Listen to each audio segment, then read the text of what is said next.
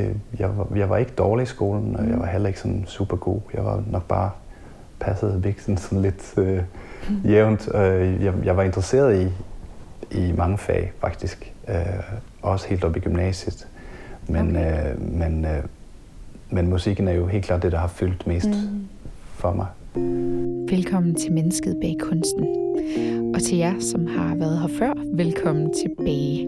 Det har været en ret øh, syret sommer, var? og øh, jeg håber bare, at I alle er okay derude. I dag skal du høre Henrik Lindstrand fortælle sin livshistorie. Og øh, det her afsnit er faktisk noget helt særligt for mig personligt. Øh, det har givet mig lidt sådan en full circle what is life følelse, fordi øh, jeg var og jeg er kæmpe fan af Kashmir, og øh, jeg har faktisk haft Henriks fine autograf hængende i glas og ramme hjemme på mit teenageværelse. Vildt. For tre år siden, der øh, sprang Henrik ud som soloartist med sit første album Legen. Øh, og sidste år, der kom Natresan. Og øh, nu på fredag, der afslutter han sit øh, første solo spadestik med tredje og sidste album Nordhem i, øh, hvad Henrik han beskriver som en meget øh, personlig trilogi. Det skal I høre meget mere om lige nu. Henrik, vi skal lære dig øh, lidt bedre at kende. Øh, mange kender dig måske fra, øh, fra Kashmir, og, øh, og det er også der, jeg bedst kender dig fra indtil øh, for nyligt. Øh, men nu er du jo du er soloartist nu, og du står i front, så, øh, så nu, skal vi, nu skal vi ligesom lære dig lidt bedre at kende. Og jeg plejer, øh, jeg plejer sådan helt klassisk at sådan starte med, øh, hvor startede det hele, og mm. Så øh, jeg kunne godt tænke mig at vide, hvor startede dit liv? hvor er du fra? Jamen, jeg er jo svensk, som øh, måske kan høres en lille smule. Øh, jeg voksede op i en øh, sådan mellemstor svensk by, som hedder mm. Ørebro. Mm. Øh, jeg blev faktisk født i Göteborg, og så flyttede mine forældre øh, kort tid efter til den her by. Øh, og der voksede jeg op. Øh, og øh, ja, så har jeg så boet i, i København, siden jeg lige var fyldt 20. Mm. Fortæl lidt om din opvækst i Sverige. Sådan, hvad, hvad var dine interesser som barn? Jamen, musikken kom jo meget tidligt ind i mit liv. Ja, øhm, okay. Det var sådan, at vi, øh, vi fik, øh, da jeg var tre år, så fik, skulle min mor skille sig af med sit klaver, og det havnede så øh, derhjemme hos os i, i vores køkken. Okay. Øh, og så begyndte jeg faktisk at spille øh, dengang, og jeg synes bare, det var vildt spændende med det her store skummel, der stod i køkkenet, og med du... de der toner og sådan noget. Så jeg, jeg sad bare og spillede og Kæmpede og, lidt til mors aftensmadslavning, eller? ja, præcis. Og så kørte radioen, du ved, og, ah. og så synes jeg, det var meget sjovt at ligesom prøve at spille nogle toner, der passede til, til de, de, de stykker, der kom ud af radioen. Og øh, da jeg så var fem år, så synes mine forældre, at ja, det var måske, det, det, det lyder som, at han synes, det er rigtig sjovt. Så fik jeg en, en øh, så fandt jeg en privatlærer, mm. som hed Henriette, øh, og hun var helt fantastisk. Altså, mm. Det var, ja, altså det er helt klart en af de, en af de grunde til, at jeg fik så, altså forankret sådan et stærkt interesse for musik, fordi hun, hun var faktisk cellist, cellist i øh, symfoniorkestret i byen. Ah, i byen. Og så havde hun så nogle klaverelever øh, ved siden af, som hun, øh, hun kom hjem til hende, og så sad vi og spillede, og, og hun kunne jo godt mærke, at jeg ligesom virkelig brændte for det her allerede dengang, og, og så det var en meget utraditionel, vil jeg nok, måske nok sige, øh, klaverundervisning, jeg fik. Mm, okay. lov, jeg fik ligesom lov til at, øh, selvfølgelig så skulle jeg lære lidt noder og sådan ja. noget, men, men, men det var også, det byggede meget på den her passion for at spille musik og spille sammen med, mm. med hende, så hun havde tit sin cello frem, og okay. så sad vi og spillede sammen. I jammede måske bare? Vi jammede. og så lærte, lærte hun mig nogle, nogle stykker, øh, øh, hvor vi så spillede sammen. Blandt andet øh, Ave Maria, øh, mm, som, som jeg synes var sådan, det var sådan et, af de der første kicks, jeg kan huske, øh, musikalske sådan chills øjeblikke, hvor jeg mm. kunne mærke, okay, det her det er virkelig, virkelig fantastisk. Øhm, og hende havde jeg så i nogle år øh, og lært en masse, og øh, da, hun, da jeg så var 12 år, så syntes hun, at jeg skulle have en, en rigtig øh, klaverlærer, skal man sige. I går så en rigtig klaverlærer, en, en klassisk mm. pianist. Fordi der var jeg kommet op på et niveau, hvor, jeg, hvor der ligesom var tid til at gå videre og lære nogle svære ting. Og så fik jeg en virkelig, virkelig dygtig koncertpianist fra, mm. fra Ørebro, som hedder Albena. Men, men der, gik det, der begyndte det at gå lidt galt, fordi det, der var sket, det var, at jeg, jeg var faktisk ikke blevet særlig, jeg var ikke særlig god til noder, men, men jeg kunne godt spille rigtig mange ting, men, men, men det der med noder, det var, det var altså virkelig en, en, mm. en hurdle for mig, fordi... Du havde været på gehør med... Jeg havde, med netop, jeg mm. havde alle år, det var ligesom min force, det der med at bare spille, øh, høre et stykke, og så spille det bagefter. Det var ligesom sådan, jeg ja. øh, bedst kunne lide Det giver arbejde. mening i forhold til din barndom, og du har siddet og hørt radioen, og altså ja. det der gehør der, det... Præcis. Ja. Så jeg synes, de der noder, de var lidt, de var lidt dumme. og øh, så det, jeg, jeg blev ikke særlig længe øh, hos hende. Jeg tror kun, det var et år. Mm. Øh, og det, det sluttede faktisk meget bræt med, at jeg kan huske, det var sådan en sommerafslutning, hvor alle hendes klaverelever skulle lave sådan en, øh, en, en, øh, en lille minikoncert, hvor forældrene også kom. Og der skulle jeg spille Måneskins-sonaten af mm. Beethoven, og, og jeg elskede at spille det stykke. Øh, men jeg havde bare ikke fået lært, lært den sidste side, fordi den var sådan lidt bøvlet, den var lidt, lidt svær, synes jeg. Og så havde jeg bare ikke taget mig sammen. Så, så sad jeg lige pludselig til den der koncert, og så skulle jeg spille det, og det gik rigtig godt det første stykke, og meget mm. indlevelse og sådan noget. Og så til sidst, så, så havde jeg lavet sådan en lille, en egen afslutning, mm. hvor jeg sådan siger, og så kan jeg bare huske det der blik, som hun sendte mig fra publikum der med, okay, jeg kunne bare se det der, var bare slet ikke i orden. Det var ikke noget, man gjorde i klassisk musik, at nej, man nej, nej. fandt på sin egen afslutning. Okay. Og så øh, efter sommer, så, så, så fadede det bare, det der. Så, så kom jeg aldrig tilbage.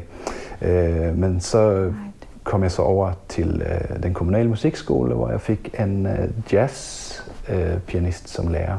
Og det var rigtig godt. Det var også det helt rigtige, kan man sige. Fordi det var jo det der med improvisation og sådan nogle ting, som mm-hmm. jeg helt klart var mere tiltrukket af. Ja. Det var sjovt, du ikke du skulle bare have, du skulle have lært dig selv det stykke ud af, altså, hun tvang dig ligesom til at skulle kigge på noderne, og det var det, der ligesom satte en stopper for det. Du skulle bare have, du skulle, hvorfor lyttede du ikke til den sidste side? og lærte det? Ja, men jeg tror ja. måske ikke engang, at jeg havde en optagelse af det. Nej, nej, øh, okay, selvfølgelig.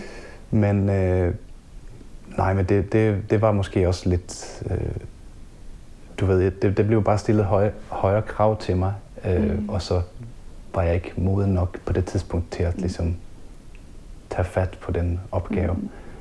Det gjorde jeg først mange år senere. Jeg var mm. faktisk dårlig øh, nodelæser øh, helt indtil jeg var måske 20 eller noget af okay. den stil.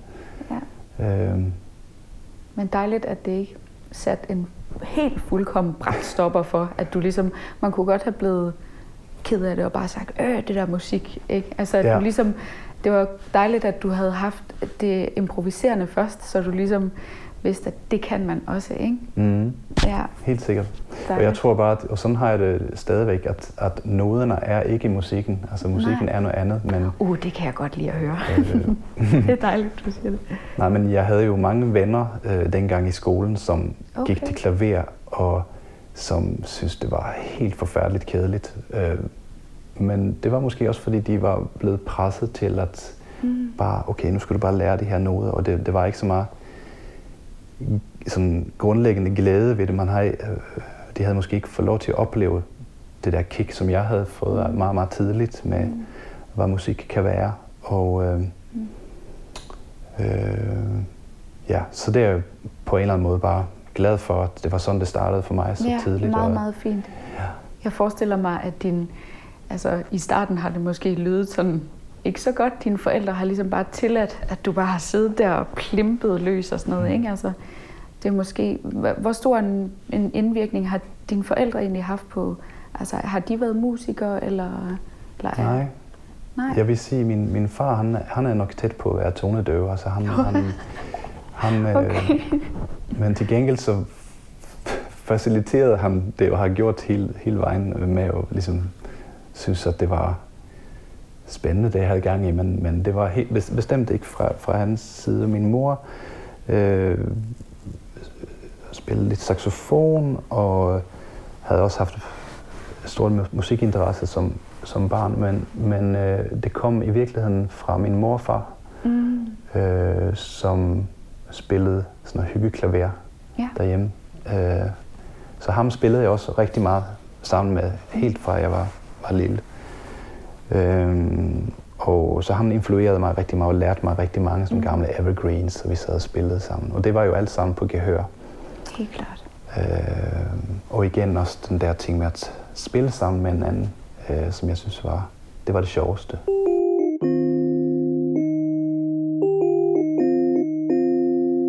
Har du altid vidst, at, øh, at du skulle være musiker? Altså jeg vil ikke sige, at jeg vidste fra jeg var helt lille, at jeg skulle blive mu- musiker, men, Okay. men, men, men det var bare rigtig mange timer hver uge, som det drejede sig om musik for Ja. os. At spille til alle mulige skoleafslutninger og spille sammen med andre. Mm. Øh, det har ligesom været noget, jeg har gjort rigtig, rigtig meget altid. Så det var meget naturligt, at du ligesom skulle videre på konservatoriet?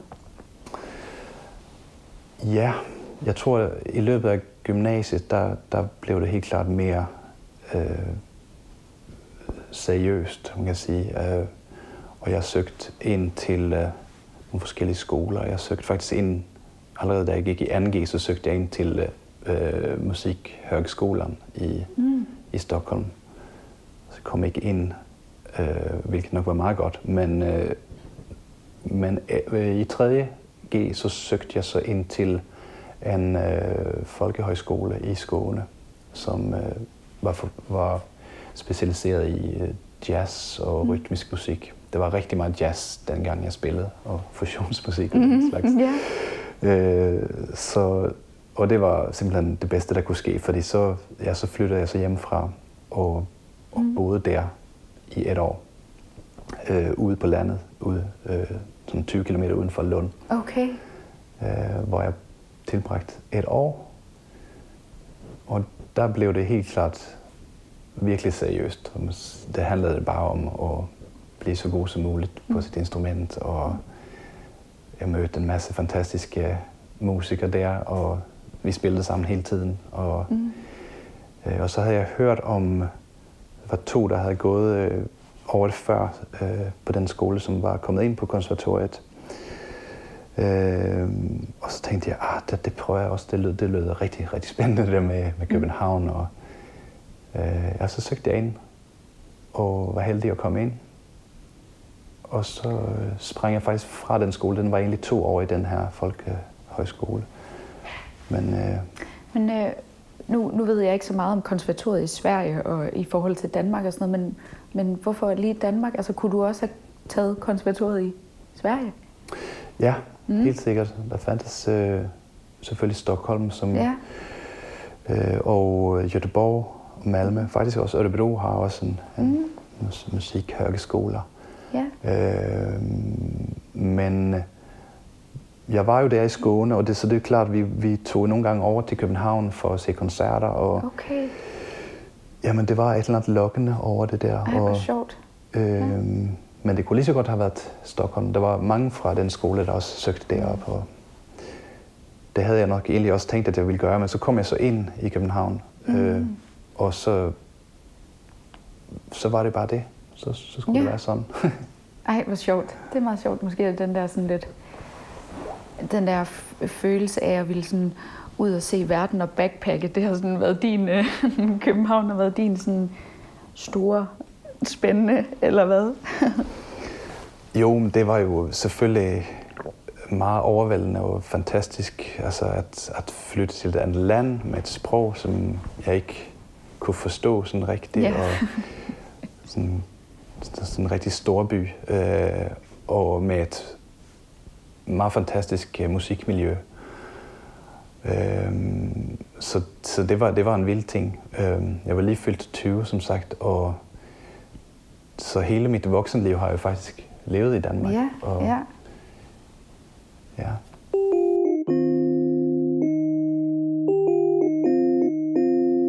Hvornår møder du så egentlig drengene fra Kashmir der? Er det i den her tid her, i den spæde start i København? Mm, Vi skal lige nogle år frem der, fordi yeah. jeg, først så var jeg jo sådan, simpelthen helt øh, opslugt af alt det med jazz, og Mm.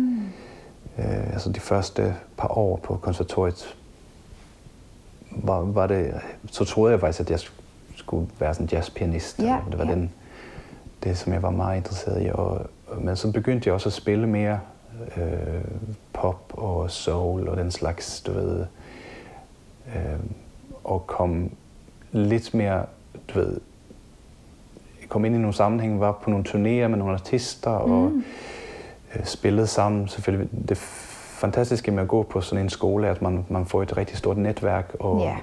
møder mange andre, som, som ville det samme. Og jeg var på et tidspunkt med i en øh, sådan en tribute-koncert for øh, Jeff Buckley Mm. i Vega. Øh, og Jonas Struk øh, fra Mm. Swanli, som, som øh, var, han var kapelmester på det. Og der var der alle mulige solister, der kom, kom ind. Og der var Kasper Ejstrup så en af dem. Mm. Og øh, der, der, men, altså, der, der vidste jeg ikke selv sådan rigtigt, hvad Kashmir var for noget. Og der, de var jo begyndt, og de var jo blevet et, et relativt stort sådan undergrundsorkester på det tidspunkt. Mhm. Øh, øh, og ja, så på et tidspunkt, så blev jeg så kontaktet af dem, øh, kommer ud i deres studie for at høre dem spille. Øh, og det, det, det første møde var faktisk sådan lidt akavet, fordi Mhm. det var... altså, de, de spillede helt absurd højt i det der øvelokale. Okay. Så jeg, jeg blev næsten skræmt. Øh, jeg tænkte ikke, at der kunne være plads til noget som helst keyboards i det der musik. Mm-hmm. Men, øh, men de stod også i sådan en skillelinje, tror jeg, eller skillevej fra at have været øh, sådan meget larmende Ja. trio til at gå over. De var jo i gang med at lave The Good Life, deres tredje album på det tidspunkt. Øh, men, men, men efter det der første møde, der, der blev det faktisk ikke rigtigt til noget. Nej, okay. Øh, og jeg blev så i mellemtiden færdig på konservatoriet i 98, og Mhm. fik øh, job i Sverige og turnerede med en artist deroppe. Og der skete ikke så meget for mig i København på det tidspunkt, og øh, jeg, øh, ja, jeg var simpelthen på vej nærmest med, med det ene ben til at flytte over øh, til Stockholm. Og så mens jeg var deroppe, så blev jeg kontaktet igen. Mm-hmm. Øh, og så mødtes jeg med Kasper i hans lejlighed, kan jeg huske, og, og så fik jeg en, et kassettebånd med øh, sådan nogle remix af The Good Life, som jeg synes var øh, meget, meget fantastisk. Og så tænkte jeg, yes, det er det her, jeg skal, det, nu, nu prøver jeg lige det her. Og der, der blev jeg jo hyret ind som sideman, kan man sige. Ja, ja. Øh, og det var lige starten af 99. Mm. Øh, og så begyndte vi så at spille sammen, og det gik jo rigtig godt for det album, så vi, vi kom til at turnere enormt meget Ja. øh, i hele 99 og også næste år. Og så hen ad vejen så spurgte de, som jeg ikke havde lyst til at blive fast medlem, Mm. øh, hvilket jeg selvfølgelig på det tidspunkt synes var øh, det helt rigtige at gøre. Altså jeg tror, jeg havde, jeg havde også ligesom kæmpet lidt med det der med, at man, altså jeg var jo meget sideman, altså jeg spillede rigtig meget bag andre artister og havde fået prøvet en lille smule af det liv.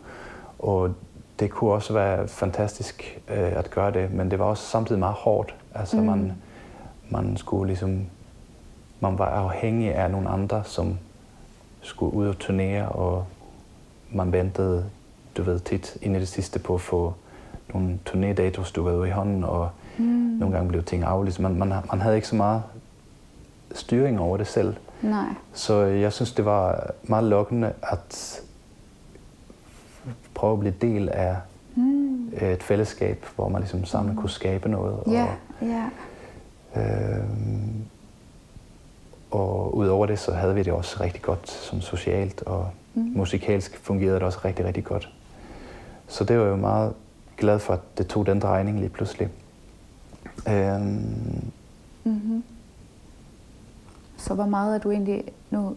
Du, du var meget medskabende på The Good Life også, eller er det først Nej. City Lights, der ligesom, hvor du virkelig...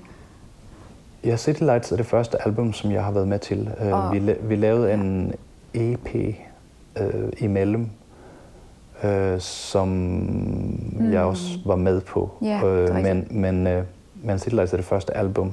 Ja, hvor du sådan rigtig er medskaber. Hvor jeg, ja. ja. Det brugte vi jo rigtig lang tid på at lave det album, og vi fik et studie bygget i Nordvest, ja. som vi ligesom så fik vi sådan en, en hverdag op på stå, hvor vi tog derud mm. for at finde på noget. øhm, så det, det blev en, en, et vendepunkt i mit musikalske liv. Mm. Spillede du med andre i den her periode her? Det gjorde du vel ikke?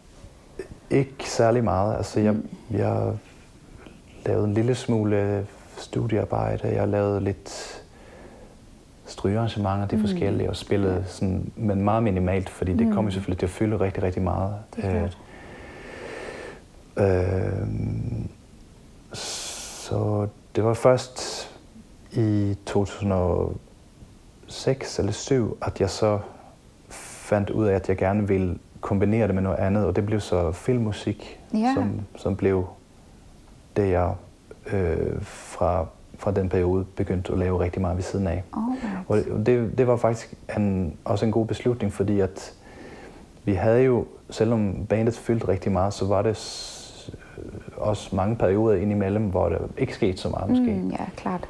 Øhm, og så synes jeg, det var rigtig spændende at gå ind i, i det der med filmmusik.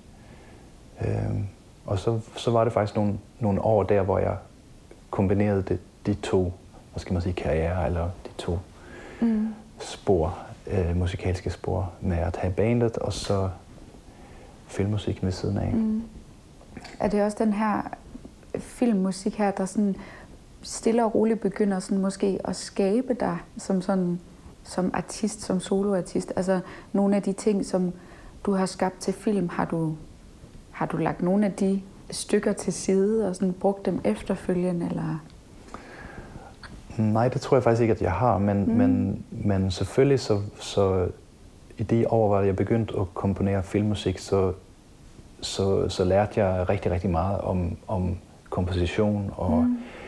altså, jeg blev kastet rundt i mange forskellige projekter, hvor man også skulle øh, ligesom dygtiggøre sig i alle mulige genrer. Altså, ja, jeg fik, fik lov til at arbejde med symfoniorkester for første gang, og arbejde med big band, og nogle gange så skulle man spille det hele selv, så jeg, jeg fik også øh, arbejdet en hel del på at øh, ligesom blive bedre til at selv kunne spille flere instrumenter. Og, okay.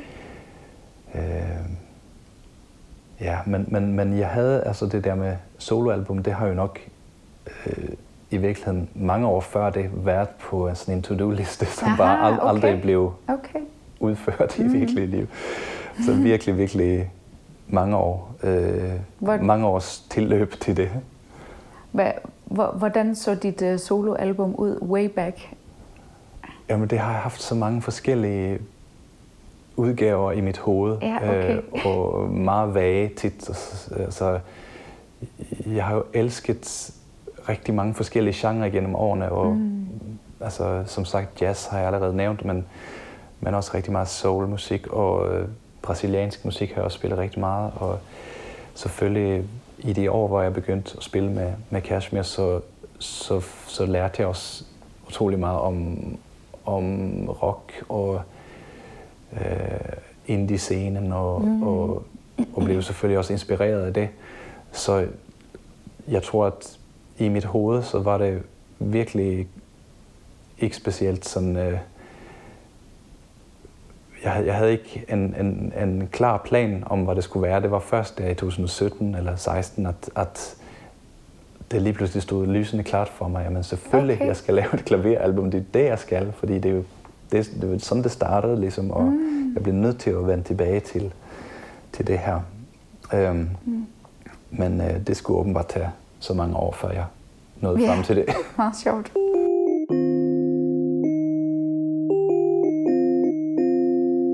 Hvorfor instrumental musik? Altså, mm. Så du, du får ligesom en åbenbaring i 2016, du skal lave en soloplade nu, og det skal være klaver. Men hvorfor holder du den instrumentalt? Altså lidt obvious, men... Ja, men jamen, øh, jeg har jo aldrig skrevet tekster selv. Jeg Nej. har aldrig synget som solo selv. Øh, Kan du synge? Altså, jeg har jo sunget en masse kor i bandet. Ja, ja, ja. Og det synes jeg også var rigtig, Mm. rigtig dejligt. Øh, øh, men, men det er bare ikke min, det, det er ikke min øh, måde at udtrykke mig kunstnerisk på, det må jeg sige. Det, er ikke, øh, det falder mig ikke sådan naturligt. Det er, jeg tror bare, at klaveret har været, altså det er bare sådan Ja. en forlængelse af, ja. af min krop på en eller anden måde. Altså det er, det er der, hvor jeg synes, at jeg bedst kan formidle følelser og Altså melodierne er lidt dit sprog på en eller anden måde, eller? Ja, det, det kan man måske godt Mm. sige. Ja. Nej, men der, der i 2016, der havde jeg, der var jeg igennem en periode, hvor jeg havde lavet øh, rigtig meget filmmusik, jeg havde lavet rigtig, rigtig meget reklamemusik, og jeg var nået til et punkt, hvor jeg sådan lidt mistede mig selv. Jeg synes ikke, at jeg Mm. havde sådan, hvad er det egentlig, jeg, hvad er det egentlig, jeg er, sådan, øh, sådan Mm. musikalsk. Jeg havde lyst til at Ja. på en eller anden måde sådan formulere et, øh, ikke et statement, men du ved, en eller anden sådan, okay, her, sådan her lyder det, hvis, hvis jeg får lov til at bestemme alt selv, hvis, hvis, øh, hvis der ikke er nogen instruktør, der siger, at nah, det skal være lidt mere sådan her, eller, ja. eller at man i fællesskab i banen skal tage en masse beslutninger, så, så havde jeg bare lyst til at øh, skabe noget, Mm. hvor der kun var mine egne regler, eller min egen lyst og min egen intuition, der besluttede, hvad det skulle være. Mm. Altså, jeg har jo altid været vant til at arbejde sammen med mennesker, Mm. øh, samarbejde, spille sammen med, med andre, eller øh, samarbejde med, med instruktører og klipper. Så, så der var det også et, en meget grænseoverskridende faktisk, at kun have sig selv at øh, referere til og, og både producere og Mm.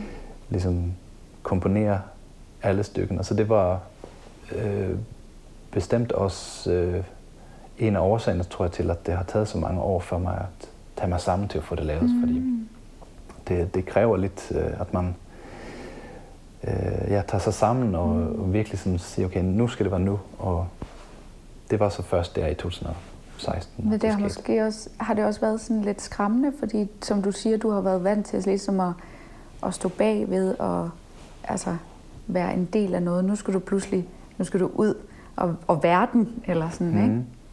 Jo, men helt sikkert. Det er jo, man, blot, man blotter sig selv ved at sige, okay, sådan her Ja. synes jeg, det skal lyde. Hvis jeg selv må bestemme, så, så er det sådan her, jeg tænker, at det kunne lyde. Og, og så står man jo, skal man jo selv stå på mål for det.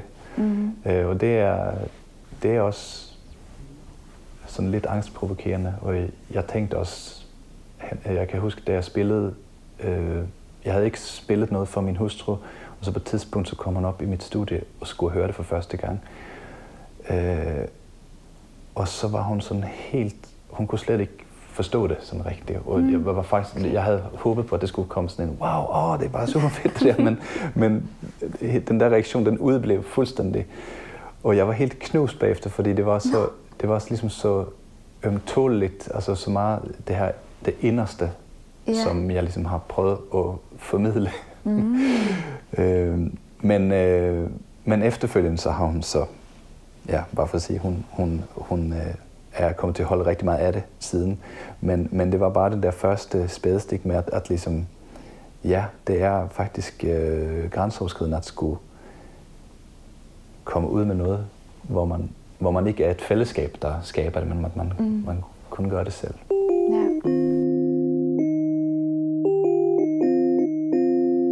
Lad os tale lidt om, øh, om din arbejdsproces. Jeg er meget nysgerrig på, hvordan du, hvordan du bliver inspireret, hvordan du starter med at skabe et nummer, fordi jeg kunne forestille mig, at mange måske så starter det med, at de bliver inspireret af en eller anden følelse, som de oversætter til ord, skriver noget tekst, eller men hvordan sætter du den første tone, eller sådan, ja. Ja, ja. ja men altså, til, tilbage til der, hvor jeg så startede med, med Leken, det første album, der var ja. det, øh, da jeg havde formuleret selve, øh, skal man sige, dogman omkring, at det kun måtte være klaver, øh, ja.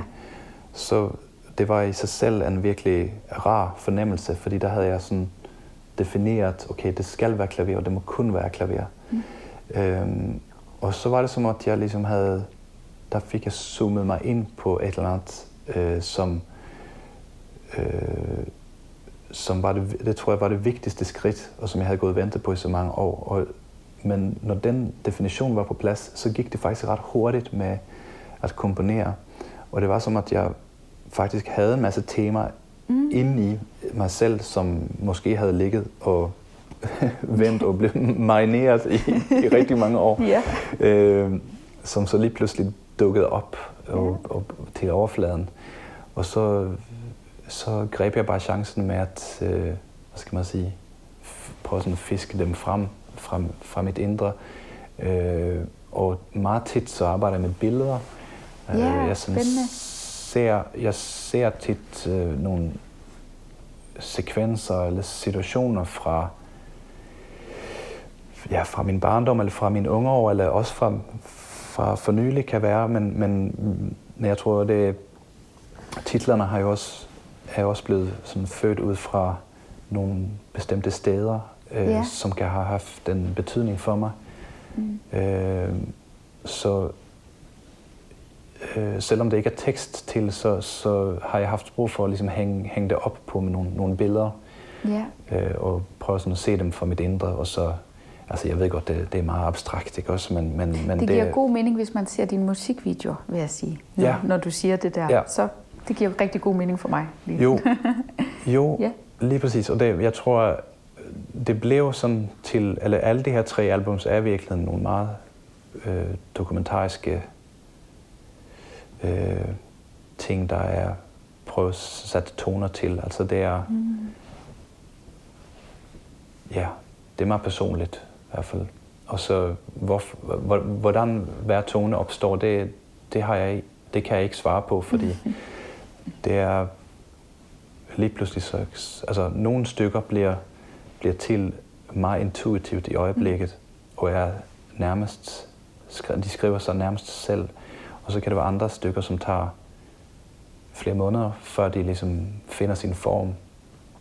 Øhm, og sådan tror jeg altid, det vil være. Altså, at man, mm. altså jeg arbejder rigtig meget med øh, at, at indspille lange sekvenser, måske sidde en time yeah. og, og, og bare indspille idéer, og så prøve at, at være så åben som muligt for, for de idéer, der må komme. Og, og så bagefter, så kan jeg du ved, gå lytte tilbage, og så se, om der var nogle, nogle strofer eller nogle, nogle enkelte ting, som, som kan blive til noget. Mm. Det kan være en måde.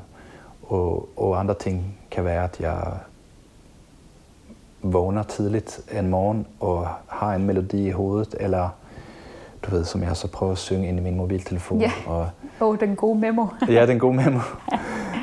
øhm, så, øh, men, men det, det er altid, øh, altså, det er meget svært at beskrive det der, hvor, hvor det ligesom kommer fra, men jeg tror, at jeg har efter, som sagt, at jeg fik defineret det her klaverunivers, så øh, er, er ligesom min energi blevet katalyseret ind i den retning, og jeg føler, at jeg har fundet en, min egen stemme i at udtrykke mig på den mm, måde. Ja. Jeg så en YouTube-video, hvor at du øh, sidder og leger lidt med en, en iPad og nogle effekter og sådan noget. Mm. Øhm, så når man hører din musik, og hvis, man, hvis der er andre lag på og sådan noget, så er det simpelthen effekter på klaverlyde, du bruger? Eller? Ja, lige præcis. Alright. Ja. Øhm, ja, jeg fik så bygget et setup, der, der jeg skulle øh, spille solo første gang. Det var på Jazz House i oktober 2017, hvor jeg ja. Øh, skulle spille live. Og så havde jeg jo, altså jeg har jo indspillet pladen med mange lag mange lag klaver og mm. mange effekter og sådan nogle ting. Har manipuleret lyden. Ja. Øh, så det skulle jeg prøve at omsætte til et live performance. Og, så jeg har så bygget, jeg har en computer med, hvor jeg laver sådan nogle live loops, mm. som jeg indspiller på plads. Og så har jeg så den her iPad, hvor jeg styrer øh, forskellige klange, og øh, ja, jeg kan så loope de her små sløjfer, som jeg ligesom har, har optaget, og så har jeg nogle enkelte ting på backtrack også, men, men alt er klaver, og mm, der er nogle, nogle små sådan nogle mikrobeats, som også er med, men det er ting, der er optaget med flyl eller klaver, hvor jeg har slået med forskellige ting. Okay, fedt. øhm, så ja, så det har, det har været den der regel for mig selv om, at jeg ikke måtte bruge noget andet. Mm. Fedt.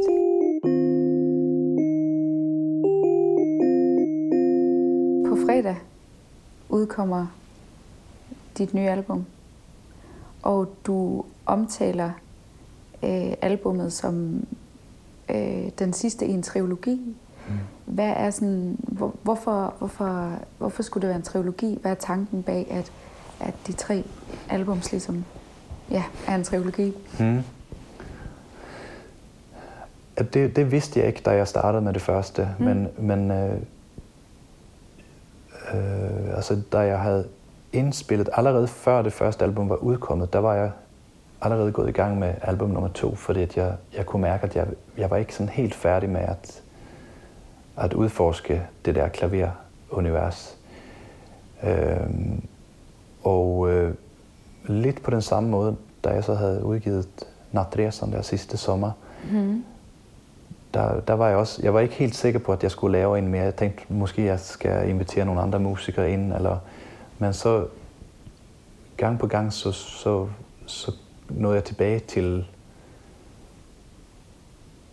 øh, den, den samme konklusion, at jeg faktisk havde, der, der var stadigvæk der var stadigvæk noget mere i det her, i den her idé med, med det rene klaver, som, som jeg ikke var færdig med. Øh, og så, så tænkte jeg, okay, tre albums, en trilogi, som har fuldstændig samme koncept, det, mm. det gav rigtig meget mening. Øh, så til gengæld nu, når jeg har lavet de her tre, så kan jeg mærke, at nu, nu er det ligesom et, et kapitel, som er, er afsluttet med det, og nu føler jeg, at jeg, altså ikke at jeg aldrig skal spille klaver mere, men, men jeg vil fra nu af tillade mig at være lidt mere åben og Aha, ja. øh, introducere andre instrumenter. Øh, og øh, så, så det, det var sådan, det, det, det var ikke sådan super gennemtænkt fra starten af, men noget, der ligesom gav mening hen ad vejen, kan man sige. Mm. Og udover at uh, alle tre plader ligesom er klaverbaseret, hvad er sådan, har de hver især en sådan grundfortælling eller en grundstemning, følelse? Hvad handler hver uh, plade om? Og hvordan hænger de sammen? Ja, jamen det, det, det tror jeg, når, at, at jeg ser tilbage på dem som søskenalbums af mm. en eller anden art, og det, det har nok meget at gøre med den her definition for mig selv, om at det kun skulle være klaver, og så, så den her meget personlige, meget dokumentariske øh, sådan nedslag i min egen historie med de temaer, der har været, og øh, med pladser, der har betydet noget for mig, personer, der har betydet noget for mig. Mm. Det, det blev til sådan tre kapitler, som er forbundet rigtig stærkt med hinanden. Er der en bestemt betydning bag øh, dit nyeste album, Nu et Hem? øh, hvad handler det egentlig om? Altså det er jo nok i virkeligheden bare øh, om, om øh, min kan man sige, skandinaviske rødder. Både det der med, at altså selvfølgelig Sverige, men, men også Danmark, kan man mm. sige. Og øh, det var sådan... Øh, jeg kan godt lide titlen, fordi den, den, den, den fortæller noget om, om mig og om, hvad jeg er influeret af. Og måske også den, skal man sige, den skandinaviske sådan, folketone, som jeg har okay. været influeret af i, i i alle år. Øh, og så har jeg også valgt at øh, specielt dedikere albumet til, min, til mine forældre. Mm, fint. Øh, og det, det er også sådan en ting, det der med, at øh, jeg synes, de har altid været enormt øh, opbakkende øh, med de valg, som jeg har taget med. Det er jo ikke, det er ikke alle, der får den support fra sine forældre, hvis man mm. siger, at man vil være musiker. Men, men der har mine forældre i hvert fald været sådan en øh, virkelig... De har været super cool hele vejen igennem og sagt, at Ja. yes, yes, du skal bare gøre det, du har lyst til. Fantastisk. Øh, så det er også en taknemmelighed over for dem, som, som det er derfor, den er dedikeret til dem. Øh, men øh, og det første album var jo øh, det, at øh, Lirken, det var jo også navnet på en, en sø tæt på der, hvor jeg voksede op, mm-hmm. en skovsø. Øh, og så var det også, jeg kunne godt lide ideen om Lirken, det betyder også lejen, øh, og det skulle, mm. være, det skulle være et, det her projekt skulle ligesom være et øh, lystfyldt projekt og et øh, sådan drevet af øh, sådan et lejende element. Ja. Det der med, at jeg skulle give mig selv lov til at, at, at bare sådan have det sjovt og lege med det. Mm. Øh, og det synes jeg har været også et tema, kan man sige, gennemgående Ja. med de her tre albums. Sådan lidt et frirum fra, fra andre opgaver, hvor jeg fik lov til at ja, bare tage den ud.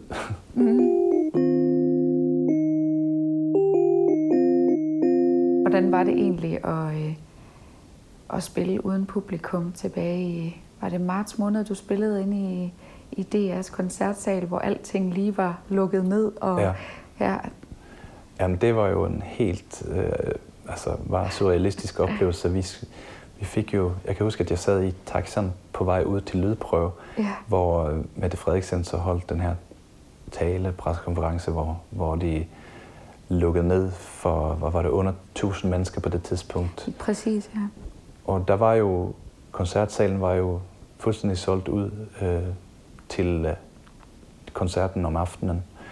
Og da jeg så ankom til, til koncerthuset, så var, jeg, så var det jo helt øh, panikstemning, fordi man vidste så ikke, om, om vi overhovedet kunne gennemføre det. Vi vidste, at vi ikke kunne gøre det med publikum, men fordi at det skulle være tv-transplanteret, så, så tog man så beslutningen om at, at gennemføre det, men uden publikum. Og, ja. Øh, sjovt nok, så synes jeg faktisk, at det var, det var ret spændende, og det var ret vildt. Jeg tænkte, okay, det her, det er virkelig en unik mulighed for at sidde og have sådan, de bedste betingelser i et fantastisk koncerthus, men hvor det bare er helt tomt. Altså, det, var, det, det kunne noget særligt, synes jeg også. Mm. Jeg synes, det var... Øh, det, det skabte sådan en helt særlig intensitet, faktisk. Okay, Øh, okay. men selvfølgelig havde det været fantastisk at spille for publikum også. Men, men øh, jeg synes, det kunne noget særligt også, det der. Mm. Du har ikke været ude siden, vel? Har du... øh, Jeg har spillet en koncert. Øh, øh, den 2. oktober spillede jeg i Aha. Skovtårnet. Mm. Uh, det der nye, øh, Ja. det store runde Ja. derude ved... Ej, hvor Nemlig. spændende. Ja. Og det var... Også lidt koldt, eller hvad? Det, det, jeg havde taget rigtig meget tøj på. Men det var faktisk øh, okay varmt. Øh, Det, det var en helt magisk oplevelse, må jeg sige. Jeg Ja. var så glad for, at jeg blev inviteret til at spille der. Øh, Ej, det har jeg fik øh, slæbt klaveret øh, fra mit studie hele vejen derned til, og, øh, og øh, så fik vi faktisk stablet et, et lille arrangement på benen, der hvor folk sad ind. Det var så for- forbundet af, tår- tårnet, jeg sad inde Okay. blandt de her træer og, og, og spillede i øh, skumringen. Og det, det glemmer jeg aldrig. Det var virkelig en skøn Ja, det oplevelse. lyder helt fantastisk. Ej, Men udover det, så er det jo mange ting, der er blevet aflyst. Ja. Og, øh, jeg skal spille i Odense øh, i, til november. Ja, Øh, og det er den eneste koncert, jeg på nuværende tidspunkt har i, i kalenderen.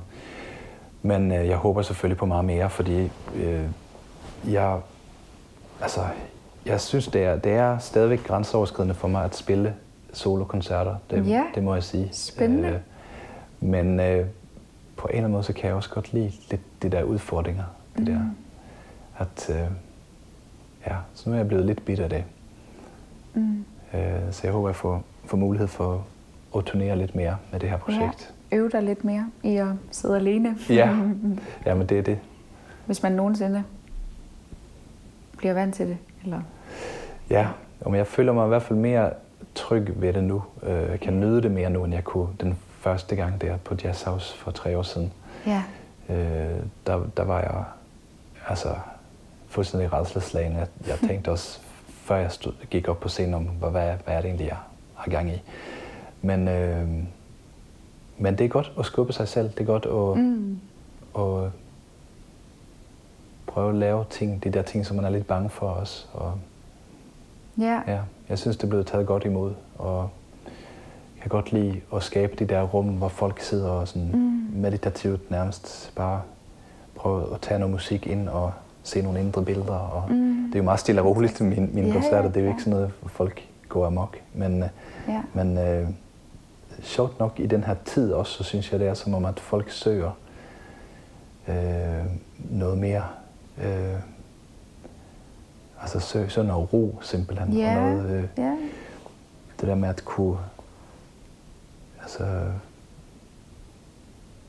Ja, jeg tror, mange har oplevet i løbet af det her lockdown og alt det her, at, at man, man faktisk øh, man ser tingene lidt udefra. Man bliver nødt til at stoppe op i det tempo, som vi normalt øh, render rundt i. Man, mm. altså, tingene kan ikke foregå, som de altid har gjort. Øh, og der tror jeg faktisk, at sådan noget instrumental musik yeah. tit kan være øh, yeah.